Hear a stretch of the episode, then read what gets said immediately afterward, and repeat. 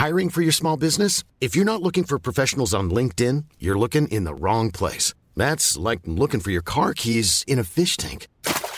LinkedIn helps you hire professionals you can't find anywhere else, even those who aren't actively searching for a new job but might be open to the perfect role. In a given month, over 70% of LinkedIn users don't even visit other leading job sites. So start looking in the right place. With LinkedIn, you can hire professionals like a professional. Post your free job on linkedin.com slash people today. Burrow is a furniture company known for timeless design and thoughtful construction and free shipping. And that extends to their outdoor collection. Their outdoor furniture is built to withstand the elements, featuring rust-proof stainless steel hardware, weather-ready teak, and quick-dry foam cushions. For Memorial Day, get 15% off your Burrow purchase at burrow.com slash ACAST and up to 25% off outdoor. That's up to 25% off outdoor furniture at burrow.com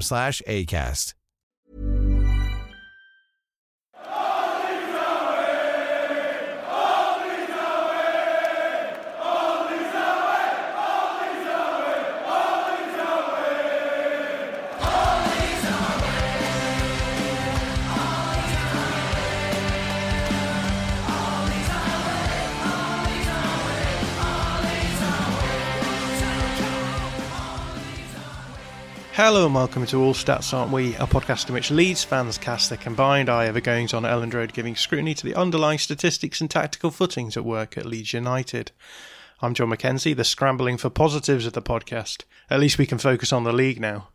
And I'm joined by the boundless optimism of the podcast, Joe Hill. Next year will be the year we win an FA Cup game. And finally, the three substitutions at half time of the podcast, ruining everything. It's Darren Driver. Darren, how you doing? Yeah, I'm all right, thanks. I'm uh, I'm actually looking forward to to getting on with talking about some nice bog standard league football instead of getting sort of uh, all tied down in, in nonsensical cup adventures, which which are never you know never that exciting anyway. So yeah, I'm good. Good, thanks. Yeah, looking forward to today. It's weird because I think the Crawley game seems so far away at this point that I, I, I feel like completely zen about it. But Joe, how are you feeling about the the Crawley result? Well, uh, to tell you the truth, I'd kind of forgotten that we that we had to talk about that. I was sort of looking forward to the to the Brighton match and doing all my preparation, and then looked at the schedule and realised that uh, yeah, we have to we have to do a, a, little debrief about that. So I'm kind of just getting back into that mindset of. Um, depression, and, uh, which is how I felt after the game. Um, but no, I do I do sort of agree with you that now I, I am a I am over it now, and I'm just kind of like yeah, whatever, it's happened, and let's just move on and focus on the league. Yeah, and I guess we did say we were going to do a little bit of a debrief before this podcast sort of kicked in.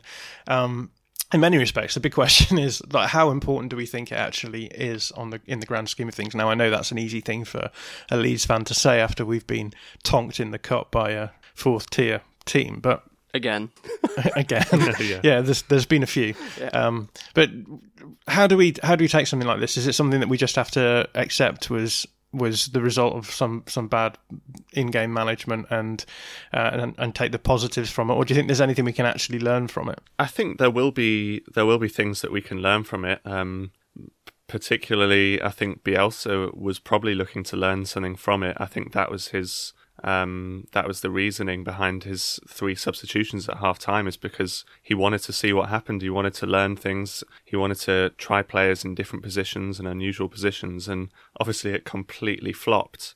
Um, so I think in that sense, you know, that that's weirdly a positive in that we've we've gathered information about certain players and about what level they're really at. Um, so I guess, go, yeah, going forward into future games in the Premier League, we, we can we can sort of take this as a as a sort of marker to where some players are at. Darren, does this even matter? I have to say, I, I don't think it does. And, and normally, you know, when, I'm watching a Leeds game, I'm, I'm stood up, I've got my nose three inches away from the screen, I'm, I'm kicking every ball, I'm heading every ball, I'm making every tackle, I'm swearing and I'm effing and blinding, I'm getting all carried away. But I have to say that my intensity around the game on Sunday was, was about that of the players, i.e., not terribly interested. And uh, you know, like to be honest, when the third goal went in, I, I just laughed. I, I, I just didn't know what else to do because you, you can't get ang- you know can't get angry about it because it's it's not in any way a meaningful fixture which will define our season in any way, shape, or form. But I just I just kind of let the whole thing wash over me, really, in a way which is very unusual for me in a competitive game. I can't ever remember a competitive Leeds United defeat hurting me less. Do you think that's just because we're in a context now where, in previous years, the the FA Cup and the the League Cup were um, the only opportunities we opportunities we had to play against the top sides, and now we're in the Premier League.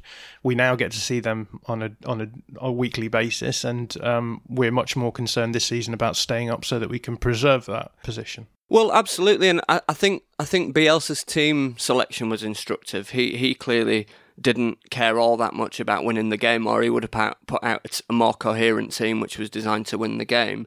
And the substitutions at half time again were very, very, very revealing. I thought because you know it, it wasn't a, a, it wasn't a sequence of moves which which he thought were going to win the game. I think he just wanted to look at those players and and let the result hang whichever way it went. Really, so I, I think that the whole the whole kind of setup of the team, the whole um, intensity with, with, with, which the players approached it was was just really instructive as to where the FA Cup or any cup football sits in our list of priorities, irrespective of what Bielsa said about the competition before and after the game. Yeah, and I think this was a conversation that we had in the group chat. In that I think a lot of people take at face value a lot of the things Marcelo Bielsa says in his press conferences, largely because he's perceived of as being authentic. But uh, my observation through um, the last few seasons, and also just having done a huge amount of research into the press conferences he's given in the past, is that he uses press conferences as much as a way of geeing up his team as he does about explaining what's going on. And so,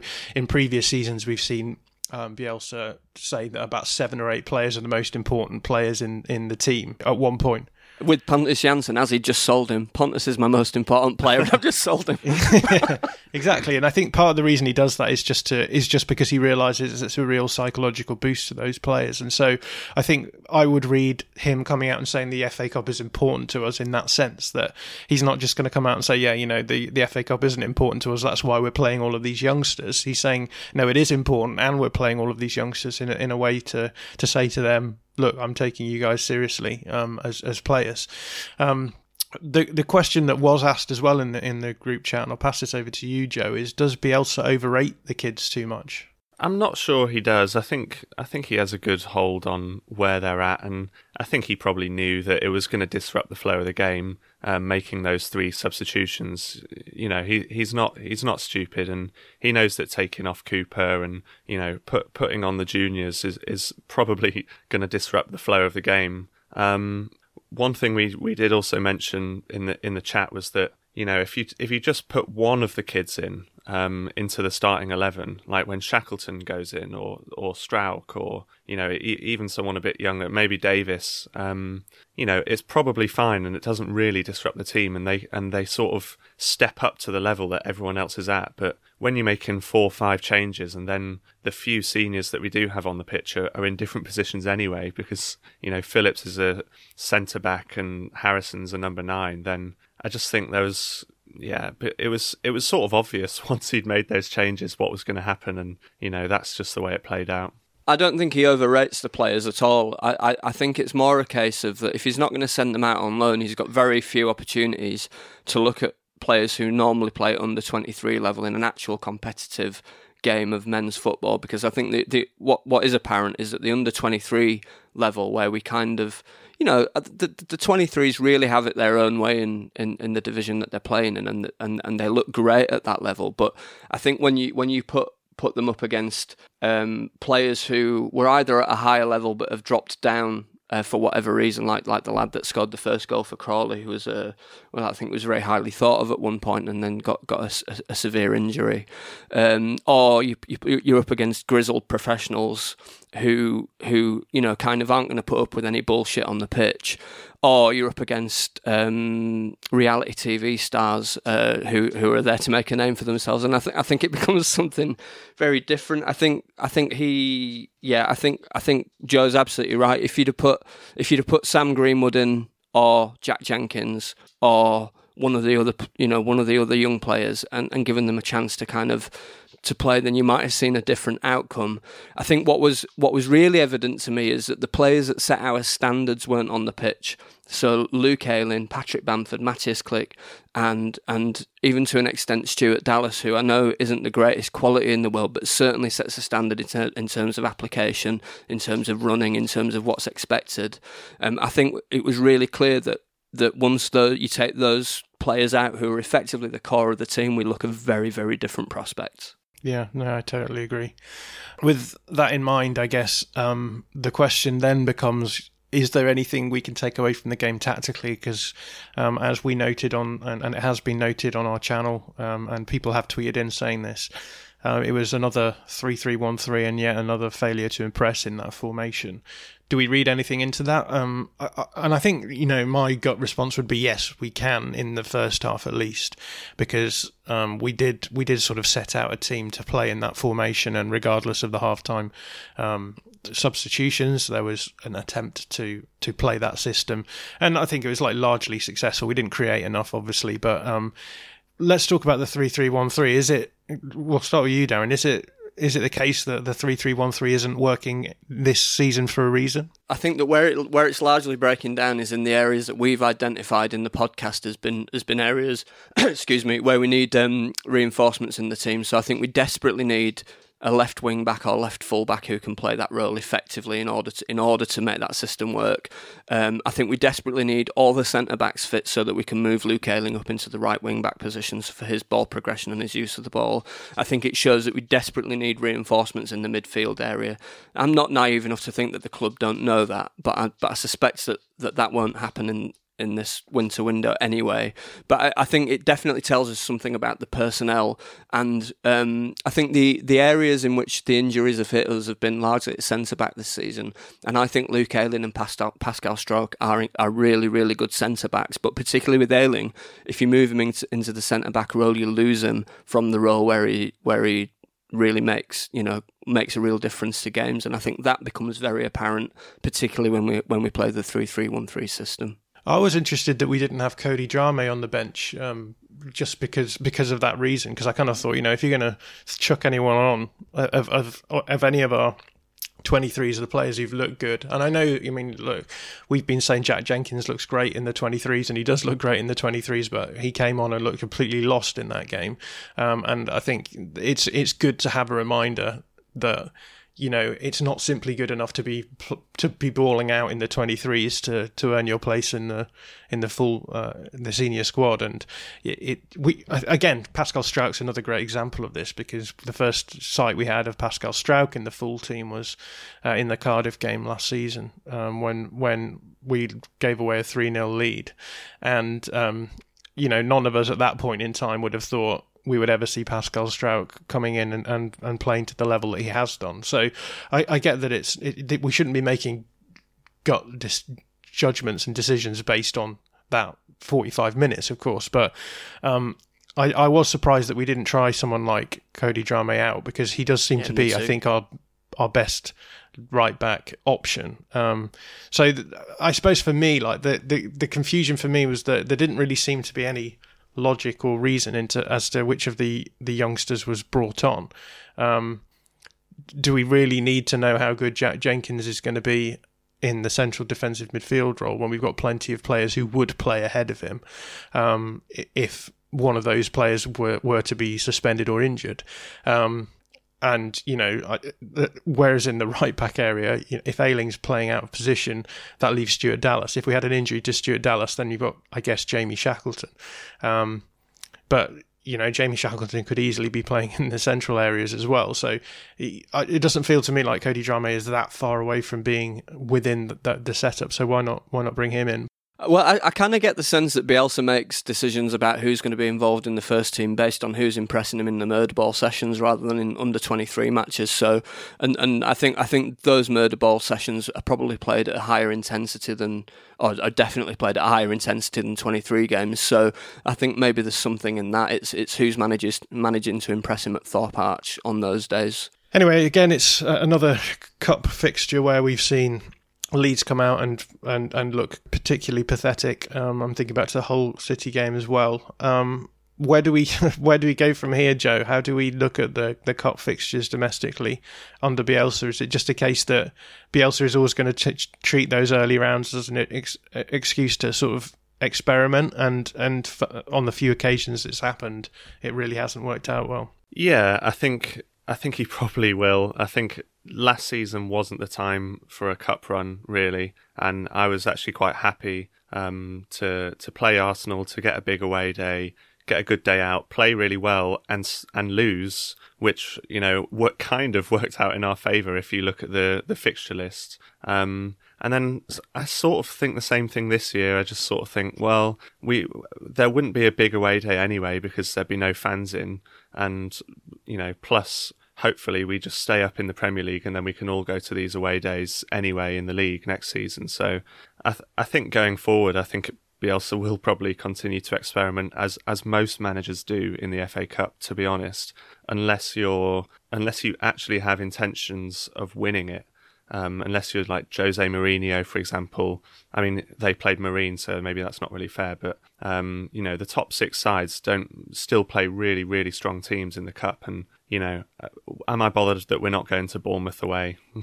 not really, it, you know, in the fourth round because we can just carry on in the league and yeah, I think that's I think that's the way it's going to be going forward. And to be honest, I'd rather stay in the Premier League than get to the FA Cup semi-final or whatever. And obviously, that that loss I think means that we will play fewer games this season than we did last season. Which I think, if ever there were a season to play fewer fixtures in, it's this one. So, um, far be it from me to be negative about the the cup, but in in many respects, regardless of the fact that it was humiliating to lose in the way that we did, I think there are plenty of positives to take away um, in this instance. Um, so yeah, here we are. But I, I don't want to f- sound as though we're just making excuses. As, as we put out on our Twitter feed, we, I think Crawley were well worth the win. They deserved the win, and they played really well to to get it. Um, and obviously it would be great to see them doing well in the rest of the competition. But let us move on to the Premier League as we've as we've talked about. We are in the Premier League, and this is the the most important thing. So that Premier League campaign will continue with a, a game against Brighton at, at, the weekend. This week, I was lucky enough to talk to Liam Tharme of Albion Analytics about Brighton, and this is what he had to say. So Liam, hi, how are you doing? I'm not too bad, thank you. Let's talk a little bit about Brighton. Um, obviously Brighton are just outside the relegation spots this season, but looking at their underlying numbers, the expectation would be that they would be much higher in the table uh, as, as things stand. What do you think's gone wrong so far this season? Statistically, we'd be looking at a lot of wasteful finishing. Um, wasteful in the sense of one, a lot of shots going off target, uh, and secondly, a lot of shots when they are hitting the target um, seem to be frustrating in central areas, sort of in, in easier locations, if you like, for the keeper to save. Um, so I think it's been a big sort of maybe an issue which I've drawn with a lot of people saying, oh, you know, Potter's been unlucky or the players have been unlucky. Look, if, if we're being fair, that as I'm sure you'll know from obviously having watched plenty of Patrick Bamford, that if you're going to make bad decisions in front of goal, um, you're going to deserve what you get. I, I can't think of a keeper this season apart from maybe uh, Newport's keeper on Sunday, who particularly had like a, a, really good game against us. So that there's no games that we've gone away from when we put up really good XG numbers and gone, you know, apart from a few sort of world class saves, we'd we'd have won it. So um, some really sort of wasteful finishing, and statistically on, on the other end of it, um, Mat Ryan's come under a lot of criticism, which I think the numbers have may, maybe been a bit harsh on him. Um, to, to, be honest, I think that um, his his decision making hasn't always been bad. He's made made a few errors, um, sort of here and there. Um, his numbers, sort of, if you look at sort of his post shot xG numbers across um, sort of his what will be four seasons now um, at, at Brighton, that they sort of bear out to be about an average keeper, which is pretty fair. Um, and I think that he's perhaps been a bit hard dealt by with, as I'm sure you all know that um, you know some we've had our difficulties as well in defending set pieces this season, um, which have been not very easy for him. He's, he's conceded a few sort of wonder goals, and you know had the likes of Everton when they were banging form sort of turn up and and score four goals from sort of four big chances. Um, so he's not been dealt the easiest um, sort of set of shots, if you like. One of the things that we tweeted out this week was about how if you look at the the underlying XG numbers, uh, both for and against, you've already mentioned this, but um, Albion have put up the same figures as Spurs this season. Mm. Obviously, you're at opposite ends of the table. Um, you've mentioned that there is a, a, sense in which there's been bad decision making in front of goal, but is that the only explanation that you have for this XG underperformance? Do you think?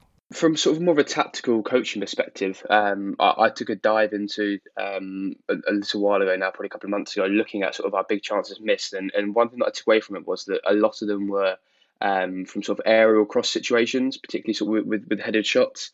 Um, and I think that when I broke down looking at sort of my left foot and right foot XG versus goals as a team this season, we were about level, about as you'd expect for um, for, for footed shots and for headed shots. Up until when Lewis Dunk headed home against Wolves, um, we scored one one headed goal I think from about four XG. So so the, the questions that I posed there because obviously Neal Maupay and Aaron Connolly two of our main threats are both good headers of the ball. Um, Connolly scored a few in his academy days. Um, Maupay scored, I think, three headed goals last season, so they, they can head the ball. Um, but there's some real sort of interesting stuff from from StatsBomb that I'd encourage people to go read actually that um, looked into sort of like the XG differences um, when you take headed chances, um, and often from crosses. Uh, shot clarity can be a lot lower. You've got bodies in the way that, that can make a difference to block shots or deflect. Um, I think have all sort of really contributed to um, you know, being those fine margins, if you like. Um, and I think that people need to remember that a lot of XG providers don't always take that into account. Um, so, you know, we can be very sort of uh, focused on the numbers, and sometimes they perhaps don't capture everything. And that's when we sort of look with our eyes and say, okay, maybe this is something that, that needs to tweak a bit. So, uh, when it comes down to it, do you think you'll have enough to stay up this season? I would like to think so in terms of the quality of players that we have, how we've recruited, and the style of play. I think we showed that last season. Um, I think it won't be without maybe sort of a few tweaks in terms of style of play that, that Potter last season post lockdown. Of course, he's, he's revered for sort of his uh, his high possession approach, and we went to um, not completely the opposite, not completely back to sort of the, the approach under Hughton, but a lot less possession, a lot more pragmatic and hitting teams on the counter.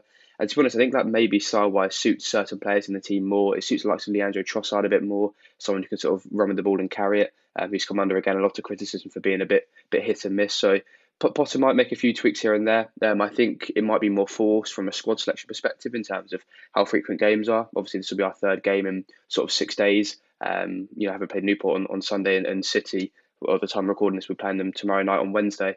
Um, so in terms of minutes and managing managing players, that that might force him to tweak systems a bit more in terms of his availability. Um, but I think that we should have the firepower, and obviously the the underlying numbers suggest that if we can show, you know, make any tactical tweaks that will help us make a regression, that will be more than okay. You're the second to last team that we have to play in the first half of the season, so it, the transfer window seems a long, long way away. Um, for in the summer, obviously we're mm. in the we're in the January mm. window now. But how pleased were you with your business in the summer? To be honest, I didn't think we had to do sort of a whole host of business. Uh, I think more came from um, actually getting rid of players who perhaps Potter had used for the time that he had, but didn't quite want or didn't quite fit um, that, that he got rid of. Um, obviously the the keeping the likes of obviously I know Ben, ben White was a big transfer saga and, and someone who uh, I mentioned at the time, which come under a fair bit of criticism for that I said that maybe selling him wouldn't have been the worst thing in the world. Um, not that I don't think he's a quality player because he is, but you know if people come barking he was sort of 40, 50 mil was rumored or even Leeds bid up to 30 that um, for a player who'd yet to kick a ball in the Premier League was an awful lot of money uh, who we could have potentially reinvested it. But that was under the um, prerequisites that we we brought in. I think Joel Veltman. Um, we had Shane Duffy and stuff at the club that we you know we felt well stacked with centre backs. Um, and, and obviously keeping the likes of Lewis Dunk as well is always a big thing for us every window. Um, the, the, the ones he's I suppose the main ones he's brought in um, in in sort of Danny Welbeck, Adam Lallana. Um, have, have been good, about as good as you'd expect them to be in, in terms of um, obviously they're both to be out for this game, um, so I won't sort of delve into them too much. Um, but both put up good numbers in terms of sort of well, to be fair, Welbeck's quite a good hybrid in terms of his creation and, and shooting. He's a good quality shooter. Um, Lallana's a good creator, particularly good with sort of a final ball and breaking sides down. Um, and he's combined, as his passo grows particularly nicely with Tariq Lamptey. Um, he's been sort of a real big outlet who, again, will unfortunately miss the game as we sort of talk about um, player availability. Um, one to potentially watch, I, I don't know if he'll sort of be around at all. I think did his first training session this morning as a young lad called Jakub Moder uh, we signed, uh, I believe it was on deadline day. We signed him and another lad called Michael Karbownik, um, both both from um, the, the Polish First Division. They were both sent back to their parent clubs on, on loan, um, and we, we've recalled him. Um, and, and, Percy Tau is, is perhaps one that is more likely to feature, who made his debut in Newport, um, signed him 900 odd days ago now, and finally got, got him. Um, it's not a work permit, I can't remember what the new term is, a GBE. basically, he's, he's now eligible to play. there's a lot of hype around him. He's quite a good, versatile creator in sort of the, the final third. Um, you know, got a good left foot on him, um, picks up sort of nice advanced pockets, uh, and has a, has a good sort of finish library on him as well. Do you think there's going to be any further investment this January? Um, I'd be surprised purely of, of, sort of what's been said um, from Potter and the other staff, and that they made it sort of very clear last January that Um, you know that he used I think he used the phrase silver bullet in terms of looking for a striker because um, yet again people are sort of taking this notion that um, our, our finishing problems are best solved through investment and that external solution. And Potter had quite a nice rant that I quite enjoyed where he talked about um, you know, the, about people are all for developing players. Supposedly, when it comes to the January transfer window, they, they're not really bothered about what young talent you've got that you want to refine as finishing, that suddenly people want a £30 million striker, which I think is a very fair assessment, to be honest. Um, so I, I don't think the club necessarily need to do business. I think that they'll probably solve it better through tactical tweaks. Um, I think we're perhaps stacked anyway in, in terms of sort of forward options. Um, uh, another lad, Andi Zeqiri, came in um, from from the Swiss um, second division, who, who put up some immense numbers there. Obviously, there's a tax people want to say on what you can translate, but there's a good quote from Glenn Murray that you know the goalposts don't move regardless of what, what league you're in. Um, so if you can consistently find good positions, um, you, you're going to score goals. Let's talk a little bit about the on-field stuff then. So tactically, where would you say um, Graham Potter's Brighton are right now? How does he get his team to play? So he's, where he's coming a lot of criticism is mostly his game management. In terms of build up, obviously people were, uh, or the overwhelming majority, it's not something that's ever really bothered me personally. And the more that I've got invested into sort of analysis and analytics, that um, has bothered me even less in terms of sort of play style and play aesthetics. Um, I fully understand why people want to see nice, attractive football, but statistically, um, there's not a whole lot to suggest it's any better than sort of a, a more pragmatic approach. Um, he, he, likes a high possession approach, um, but he's shown at times that he's, he's prepared to tweak it. Often we'll, we'll play goal kick short. Um, I can quite easily see that changing. Um, you know, you know, t- tomorrow night in terms of with Leeds high press approach. Um, although obviously there's risk reward there that you know if we if we play into sort of the high press and, and can break it down, we're going to hopefully create some some one v ones and some good chances. But he might skip it out entirely. Um, I think that'll be more dictated really by sort of his team selection. If he goes to someone like Dan Burn um, out, out on the left, that that might provide him sort of a more of an outlet. Um, and perhaps where he, he's perhaps got some more warranted criticism, I feel personally anyway, is, is in the final third, where not necessarily a case of overplaying at times, but um, sort of the frequency at which you know we, we pass compared to to we shoot and look for the final ball. Um, and we've allowed teams quite a lot to get real set defenses behind the ball, and it makes it really really hard to break teams down. I think we've been at our best when we, we penetrated teams and we broke them down early, um, and then we've been direct and, and gone to goal. And I think from from my standpoint, I'd rather see players risk a final ball earlier to try and create a tr- try and create a chance um, rather than you, you know having that sort of ball around the edge of the box. And whilst it gives you good numbers in terms of final third pass accuracy and touches in, in the final third, that when you watch it with your eyes, um, I'm not sure if anyone watched the, the game between us and sort of Sheffield United, but it became like a training practice at times of us having the ball camped in their half and, and switching it. Um, and in the end, our, our goal came from from a set piece. Where would you say the defensive weaknesses in the system are? Um, I think they're perhaps more borne out, to honest, with the attacking style of play, with how expansive Potter likes his players to be. Often, and this is where you know Adam Webster is fantastic. Um, I'm not sure how much he showed of it in, when he was at Bristol City. Um, obviously, you, you, guys would have faced them in, in the Championship before we signed them, but uh, really, really comfortable and really good at sort of driving forward with the ball, um, engaging players, and that can be really good. Um, you know, when teams sit back against us to, to draw players out, to draw a press, sort of disrupt their shape, and he can then find a final ball um, or, or play it to someone more advanced. Um, so he, he likes to go forward, as does Ben White, as, of course I'm, I'm sure you all know. You probably know more about him than, than what I do. I've obviously had a, a lot less of a sample size this season than, than what you guys had. Um, and Lewis Dunk can, can be good going forward. Um, but that's the same in terms of how advanced and, and the width that he likes to play with. Um, one of his sort of niche things that he's been doing more recently is having Neal Maupay drop in um, to, to sort of receive the ball. Um, and, and then we've had players running beyond beyond Maupay. Um, so I think just the, the the way in which he likes to be expansive, he likes not only high possession but sort of high pass sequences as well. Um, we seem to do a lot of our moving the ball without moving players at times, where you know rather than players always be carrying it, that, often more often than not the, the ball is you know the, the ball is moved with just the ball being kicked rather than being carried. Um, and of course, each time we play a pass, it's got the risk to go wrong or be intercepted. Um, I think just yeah, as a result of that, the, the width that he plays with, how high up the pitch he puts players, that then naturally leaves us quite predisposed to counter attacks. How do you feel about the prospect of facing Leeds, a team who are pretty much unlike every other team in the division because of their man marking system? From sort of a coaching and tactical perspective, I think it should it has the potential to probably be, and, and I'll probably end up jinxing it, it'll be a nil nil, but it could genuinely be so I think one of the better games outside the top six this season. Um, as, two sides who are quite similar stylistically.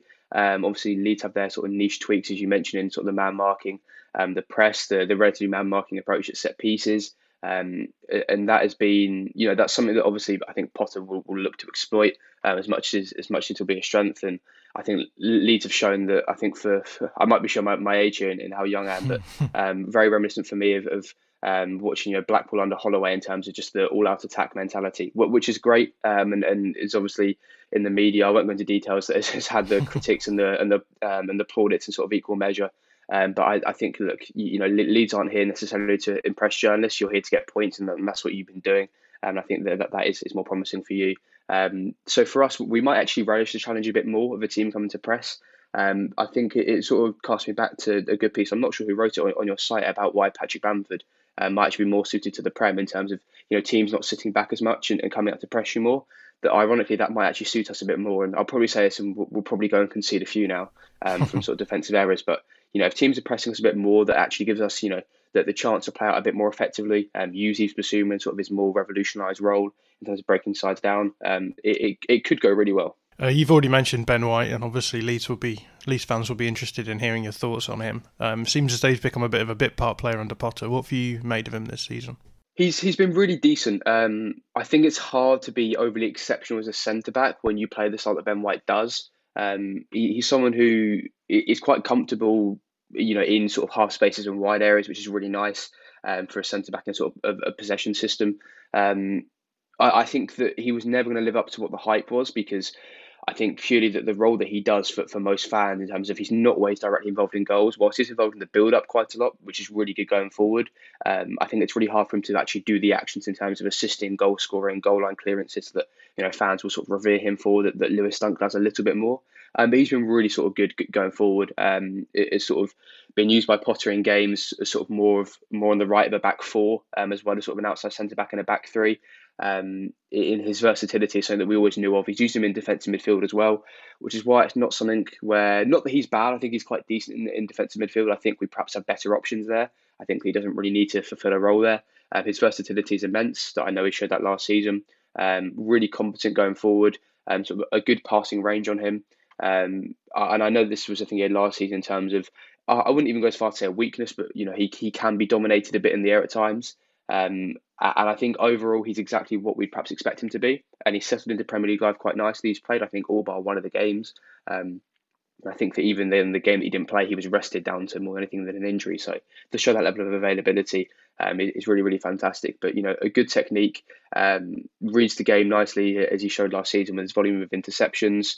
Um, a, a, good defender on the ground, which is really, really important given how much he will be forced to sort of engage in 1v1s out wide. Um, I think he will only go on to sort of bigger and better things. And, and you know, as we, we saw in the summer, that I don't think it'll be long before many other clubs come calling with sort of even more substantial fees. You're um, quite a flexible side in terms of systems, as you've already mentioned, and you've been regularly switching between a back three and a back four. Um, obviously, Leeds, because they play the man marking system, are quite reactive to opposition structure. So um, I'm always interested to hear how you think the the, uh, the your your team will, will line up.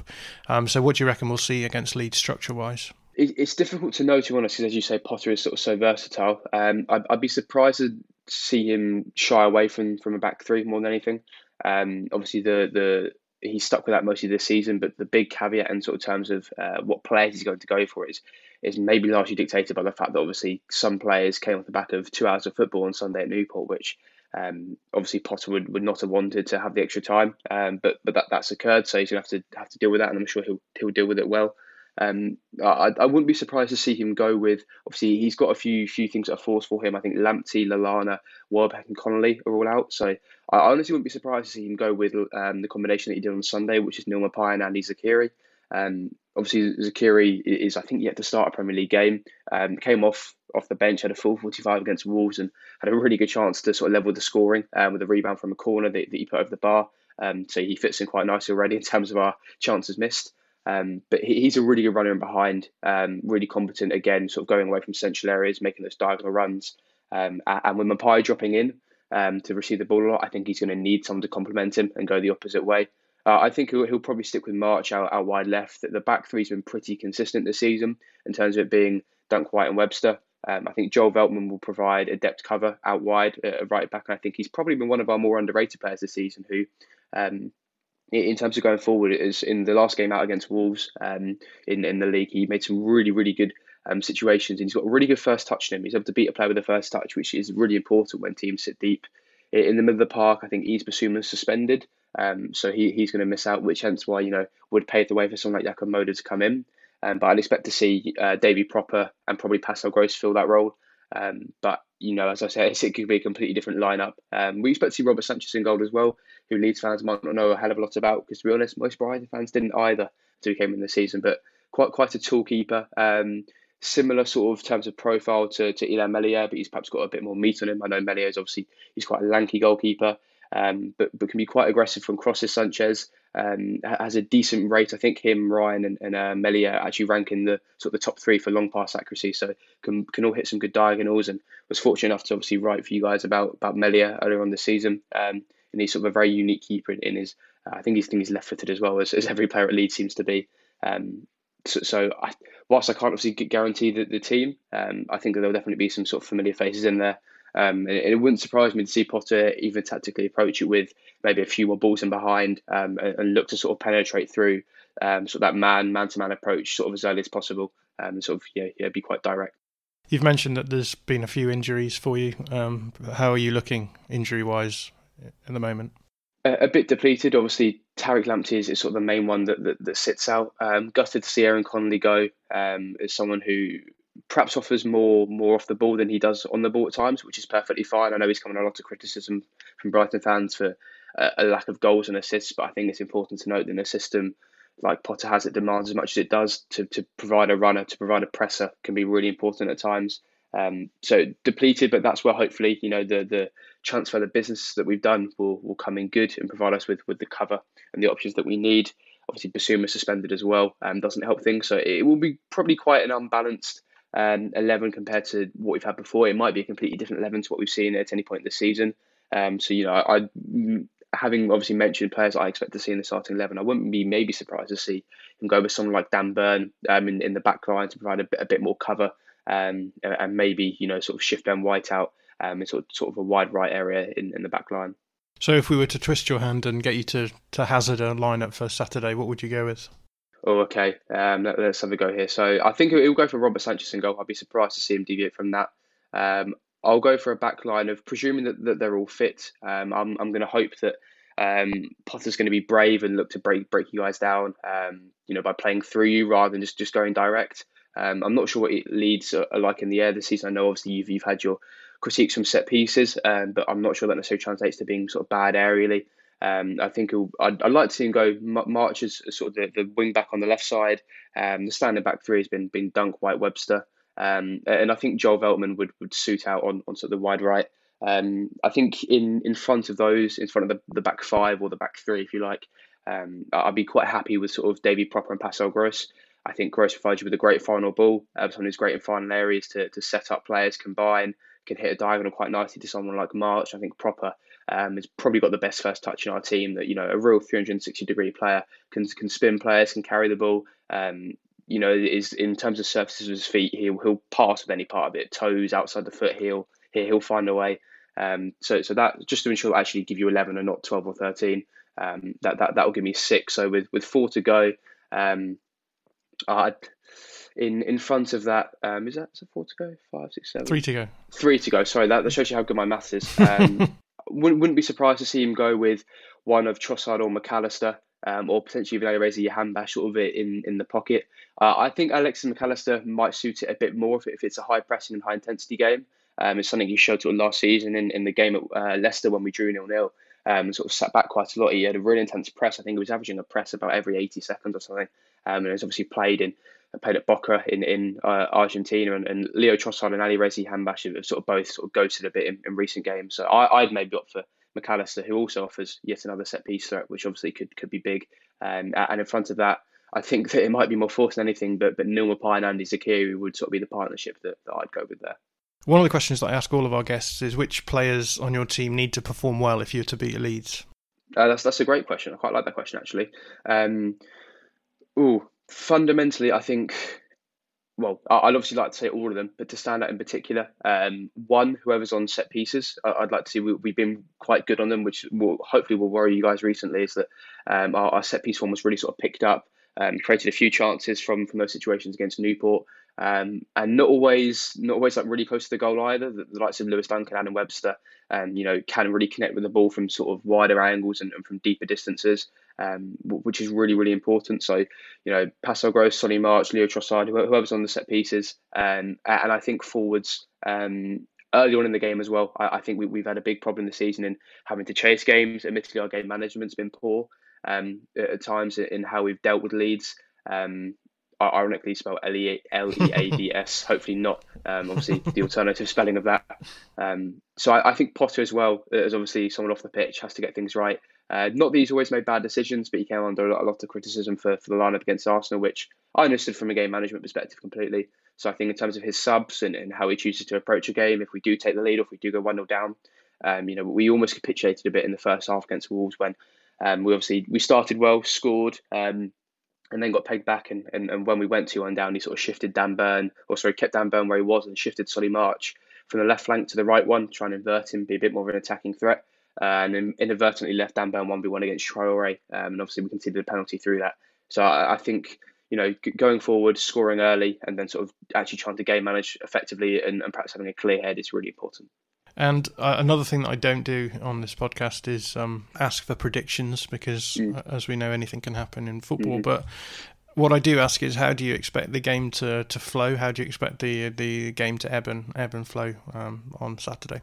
It's a really tough one to note because it will depend more on sort of our lineup. Um, I think Potter will, will want to control the game, but I think that he'll need to be realistic and, and maybe look at controlling the, the game in parts and in periods. We've been a really sort of good second half team this season um, in terms of goals scored. I think it's 12 second half goals scored. Um, so he might almost look at it as splitting the game in two and saying, look, if we can get through this first half sort of without without conceding, that, that might be enough for us to really look and kick on in the second half.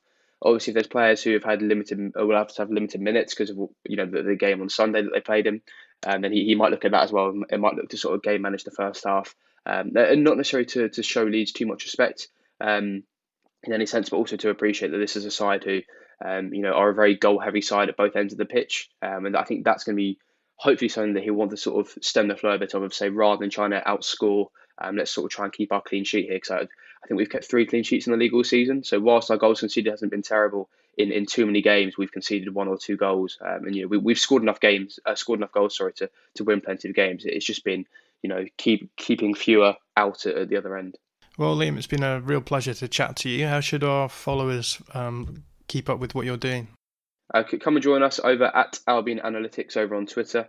Um, there's loads of stuff over there, tweets. Uh, there's a podcast. There's links to loads of articles, uh, match previews, etc. Um, not too many anti-Leeds tweets. We're quite nice over there, so I'm sure I'm sure you enjoy. Well, thanks so much for chatting today, Liam. Thank you. If you thought the only way to get a more defined jawline with natural-looking results was through surgery, think again. Juvederm Volux XC is a non-surgical injectable gel filler that improves moderate to severe loss of jawline definition and can help you achieve natural-looking results with little downtime. Even better, this improved definition lasts up to one year with optimal treatment. No maintenance required. Improve jawline definition for a smooth, sculpted look with Juvederm Volux XC. For important safety information and to find a licensed specialist, visit juvederm.com. That's J U V E D E R M.com. Not for people with severe allergic reactions, allergies to lidocaine, or the proteins used in Juvederm. Common side effects include injection site redness, swelling, pain, tenderness, firmness, lumps, bumps, bruising, discoloration, or itching. There's a risk of unintentional injection into a blood vessel, which can cause vision abnormalities, blindness, stroke, temporary scabs, or scarring. Talk to a licensed specialist specialist to find out if it's right for you. Many of us have those stubborn pounds that seem impossible to lose, no matter how good we eat or how hard we work out. My solution is PlushCare. PlushCare is a leading telehealth provider with doctors who are there for you day and night to partner with you in your weight loss journey. They can prescribe FDA-approved weight loss medications like Wegovy and Zepbound for those who qualify. Plus, they accept most insurance plans. To get started, visit plushcare.com slash weight loss. That's plushcare.com slash weight loss.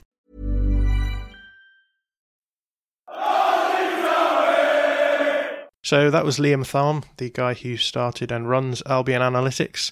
And here we are. We are looking forward to the Brighton game uh, Saturday, 3 p.m. Um, let's just talk about what we got out of what Liam um, was saying. So, Darren, you had a question about how much um, their centre backs carrying in the ball into midfield is going to be able to unbalance us. So, do you want to talk us through that question? Yeah, I mean, this is this is based on on Liam's. Um, Liam's uh, interview, but also on some of the some of the clips that I've been watching of Brighton over the last few days. And one of the things I've noticed is that to varying degrees, all of their centre backs are quite capable of carrying the ball into the midfield, and we know that that, that is something which we've really struggled with in the past. Um, you know, going right back to, to Bielsa's first season, that, that was something which we observed as being a problem. So I, I think that what, what that points up to me is that, that our our press is going to absolutely really need to be on it to make sure that they, they haven't got the space to walk into and to, to find passes into their midfield because I, th- I think that they are the sort of team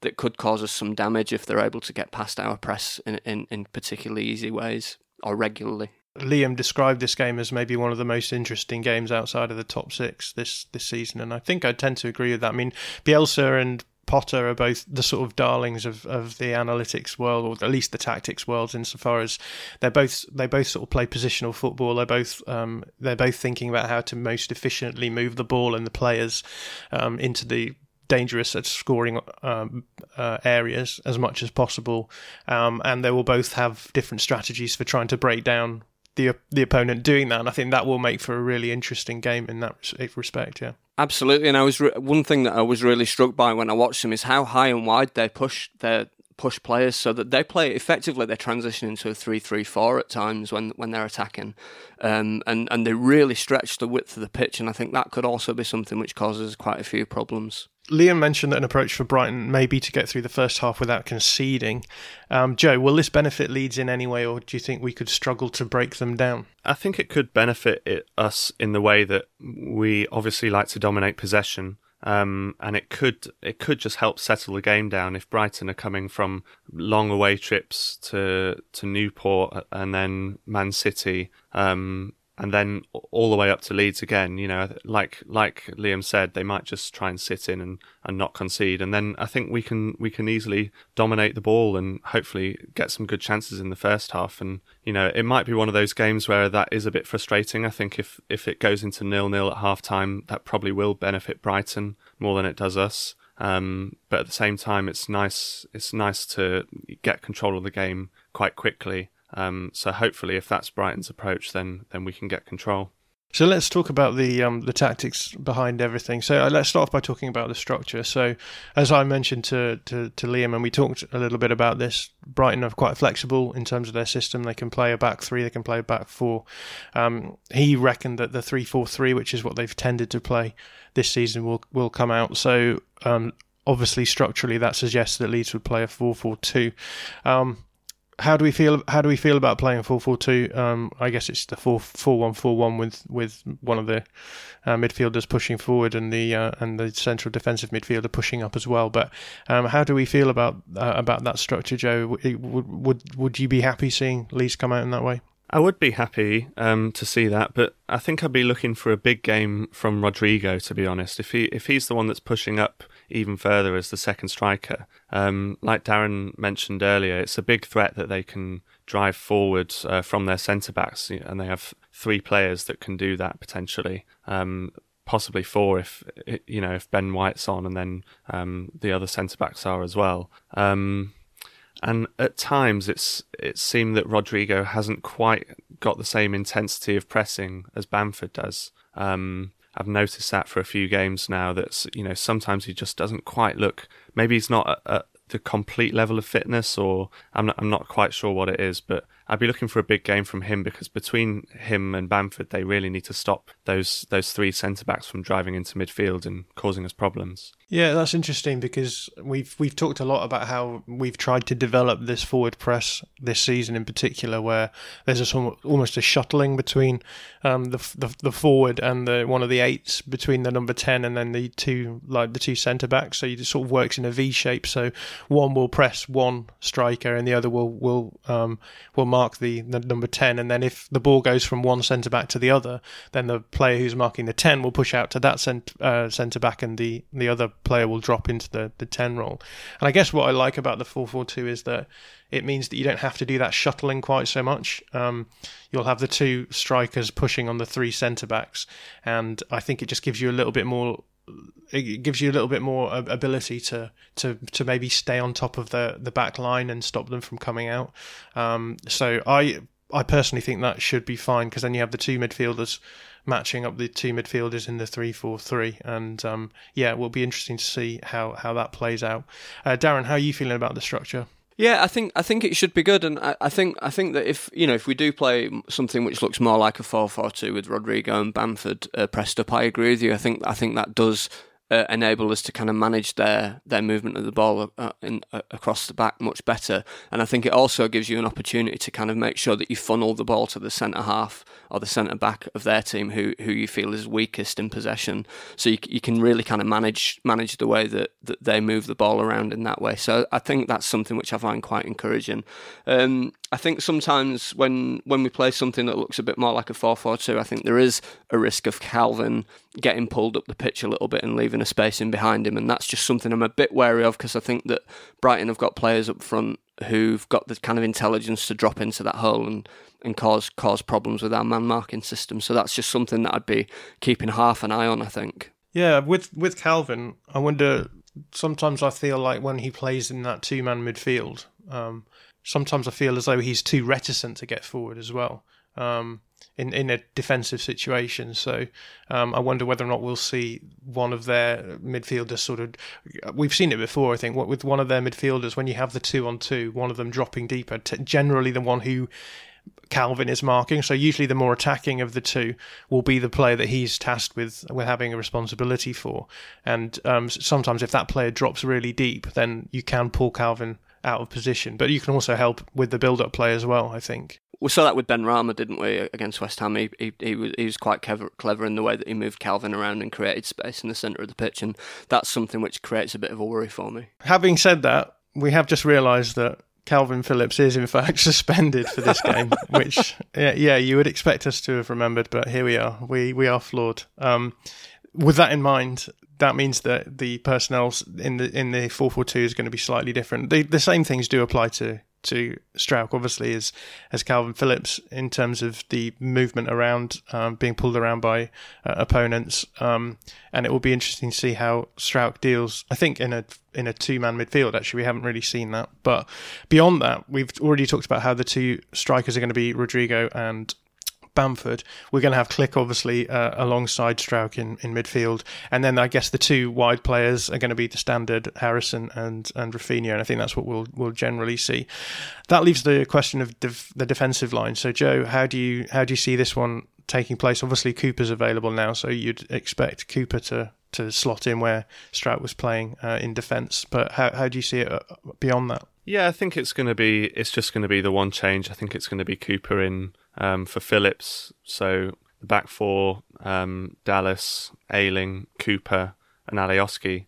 Um, which actually, given Ayling's performance in recent weeks, and um, you know us looking like we really missed Dallas in the cup, um, I'm actually quite pleased with looking at looking at that back four. It looks quite stable. Um, it's great to have Cooper back. Obviously, um, Ayling's been playing really well as um, as the right centre back and sort of making forward runs and breaking breaking the press that way. Um, so actually, if that is the lineup, then I'm feeling quite good about it for once. I'd be a bit worried about us getting getting trapped in the, in the kind of rhombus press of a three four three, which I think Brighton do sometimes, and and try because I think they they play deliberately to try stop switches of play, which are kind of really fundamental to, to the way that to the way that we operate. So, given that some of the, the difficulties that we've seen um, Alioski and and Dallas have in dealing with, with that sort of system and, and the wide you know wide players particularly Harrison in, in dealing with that sort of system. I think I think there are some concerns there that we need to navigate and it's one of those where we you know the the players in the wide areas are going to be re- need to be really on it and, and try and make sure that they're kind of careful in possession and that they that they don't give away p- uh, possession in stupid areas where we could get transitioned in on on really quickly. Yeah, I'm just looking at the lineup that they played against Wolves and um, I mean, as, as we've talked about with the structure of the of the three four three, it does allow you to have those two rhombuses on either side, and they can press in wide areas. But just looking at the, the players that they've got in those pre- those presses, they, they these are all like decent defensive, I think, players. So you, on the one side, you've got um, Adam Webster, Ben White, Joe Veltman, and um, Leandro Trossard. That's a decent pressing unit. Uh, on the other side, yeah, I guess Dan Burn, Bissouma obviously is great, but Mope dropping back and helping out in the press, and Solly March as well. These are both, I think, these are both pretty energetic. Um, p- pressing pressing units. So um, that will certainly be be an issue. With that in mind, I guess who are the players that we are most worried about um, in terms of who Brighton are going to put out, um, Darren? I think they've they've got a, a, high number of injuries or suspensions, haven't they? They've got Lamptey, Connolly, Bissouma, Welbeck, Lallana, and possibly Ben White, who I think came off with an injury at the end of the Newport game. So it'd be interesting to see whether he's fit tonight. Um, so to be honest, it's not so much the individuals with, with Brighton that I worry about. I, I think Maup, uh, tends to play well against us for some reason. He seems to have a bit of a, a bit of a, a, weird thing with us, and I think he's a decent decent player. I don't think he's a world beater by any stretch of the imagination, but I think similar to to Jarrod Bowen is a sort of he's not a similar player, but is is a, it's similar in the sense that he, he's the sort of player that could cause us problems. So, but I think I think it's it's more to do with the system and the way they play, really, that, that I've got that that will cause us problems rather than individuals. I think. Is there anyone that you would add to that, Joe? I think I'll just go down the classic um, set piece threat route um, because you can pretty much say the same about every game against uh, every game for Leeds. Uh, you know, no matter who we play. But um, Lewis Dunk scored against Wolves, didn't he? Um, and he's an absolute giant. Um, so I would be a bit worried about um, the matchup, but who's going to mark him? Pre- presumably it'll be Cooper, since um, Bielsa said quite a few times that he's our best header of the ball. But um, yeah, that that matchup does worry me a little bit. And you've already mentioned that um, you think Rodrigo needs to play well for us to, to do well against Brighton. Darren, who would you add to that list? Who needs to play well for us? I think it's going to be the players in the wide areas. So I, th- I think we've we've seen we've seen Raphinha do do really well, and we've seen Harrison do really well in recent weeks. But I don't think what we've really seen is them do it together at the same time that often and cause threats down down both sides. So I I think yeah, in in order for the game to win well, our our uh, for us to play well and win, I think our wide areas are going to need to to function really effectively, and that in, that includes you know kind of the eights getting getting in and supporting and, and been been available to to pick up passes from those wide passing triangles. But but yeah, I think I think Harrison and Raphinha are going to need to play really well in order for us to get anything out of the game. As always, rather than having a prediction, um, I'm interested in how you think the game's going to pan out. So, Darren, how's the game going to ebb and flow on, on Saturday? I think that, that Brighton will cause us problems because they, they do put up decent xG. They they create plenty of chances. They they they play a, a really attractive brand of football, but I think they're a bit nice. I, I think I think they're kind of um, they can they can be got at, and I think that, that with with the way that with our intensity and the way that we we kind of attack games towards the end, I'm expecting it to be kind of close, but for us to just pull away towards the end and to, to sort of really sort of dominate the last 30 minutes. Um, so I'm, I'm hoping that, that we manage to not give away any stupid goals in the first half and, and kind of really try and take control of the game in the second half. How about you, Joe? Completely agree. I, I, think I think the second half is probably the one for us, um, especially given that Brighton, as we mentioned earlier, this this is going to be their third away trip um, in what six or seven days, um, and they, they probably will be looking to take it to nil nil at half time, and they uh, they may well do that. But I think once once you get to sort of 70, 75 minutes, um, I'll be looking for Brighton to see if they can really keep up um, keep up the pace because I'm not so sure they will. They they might start to look a bit leggy, and you know if it's st- if it's still nil nil at that point, then absolutely don't write us off because um, you know we're not playing in midweek and they're playing tonight, so we could really we could really use our extra energy in the last sort of 20 minutes. So there you have it. There's the All Stats Aren't We preview for the Brighton game. If you enjoy our podcast and want to get even more content, then we do have a Patreon channel which is putting out bonus um, material that is unavailable to anyone who, who doesn't subscribe. This week we're going to have a podcast uh, where we talk a little bit about the 23s and what we've learned from uh, the 23s in terms of the FA Cup game against Crawley uh, and what the what the I guess what the future looks like for them. Obviously, we're in the January transfer window, so there will be players going in and out on loan as well. So uh, that will be all things under 23s, and we'll have Thomas Wilson of Focus on Leeds um, coming onto that podcast as well. So if that sounds interesting to you, head over to www.patreon.com forward slash all stats aren't we. Uh, other than that, we'll be back on Sunday with a review episode of the Brighton game, and we have potentially a few um, games coming up in the next few weeks. The Southampton game is on is on Wednesday as well, uh, or I think it's a Wednesday. Yeah, unless it's cancelled. Yeah. So there'll be plenty of things coming up from us. So all that's left for me to do is to say thank you, Joe. Cheers. And thank you, Darren. And thank you very much. And we'll see you on Sunday.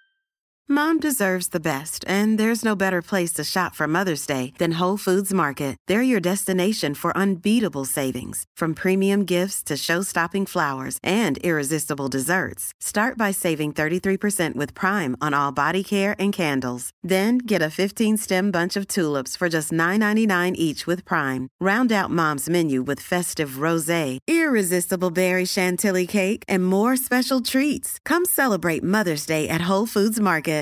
Confidence starts with loving who you are. And when your skin feels nourished and glows on the outside, you naturally radiate confidence from the inside. Give your skin a glow up with Osea's clinically proven Mega Moisture Duo. This ultra hydrating body care features two of Osea's best sellers, Undaria Algae Body Oil and Undaria Collagen Body Lotion. These seaweed powered heroes use skincare level ingredients normally reserved for your face for results you can see and confidence you can feel. Osea has been making clean, clinically proven seaweed infused face and body care products for over 28 years. This luxurious skincare is vegan, cruelty free, and climate neutral certified, so you never have to choose between your values and your best skin. Glow from the inside out. Get 10% off your first order with code GLOW at OseaMalibu.com. That's O S E A Malibu.com code GLOW.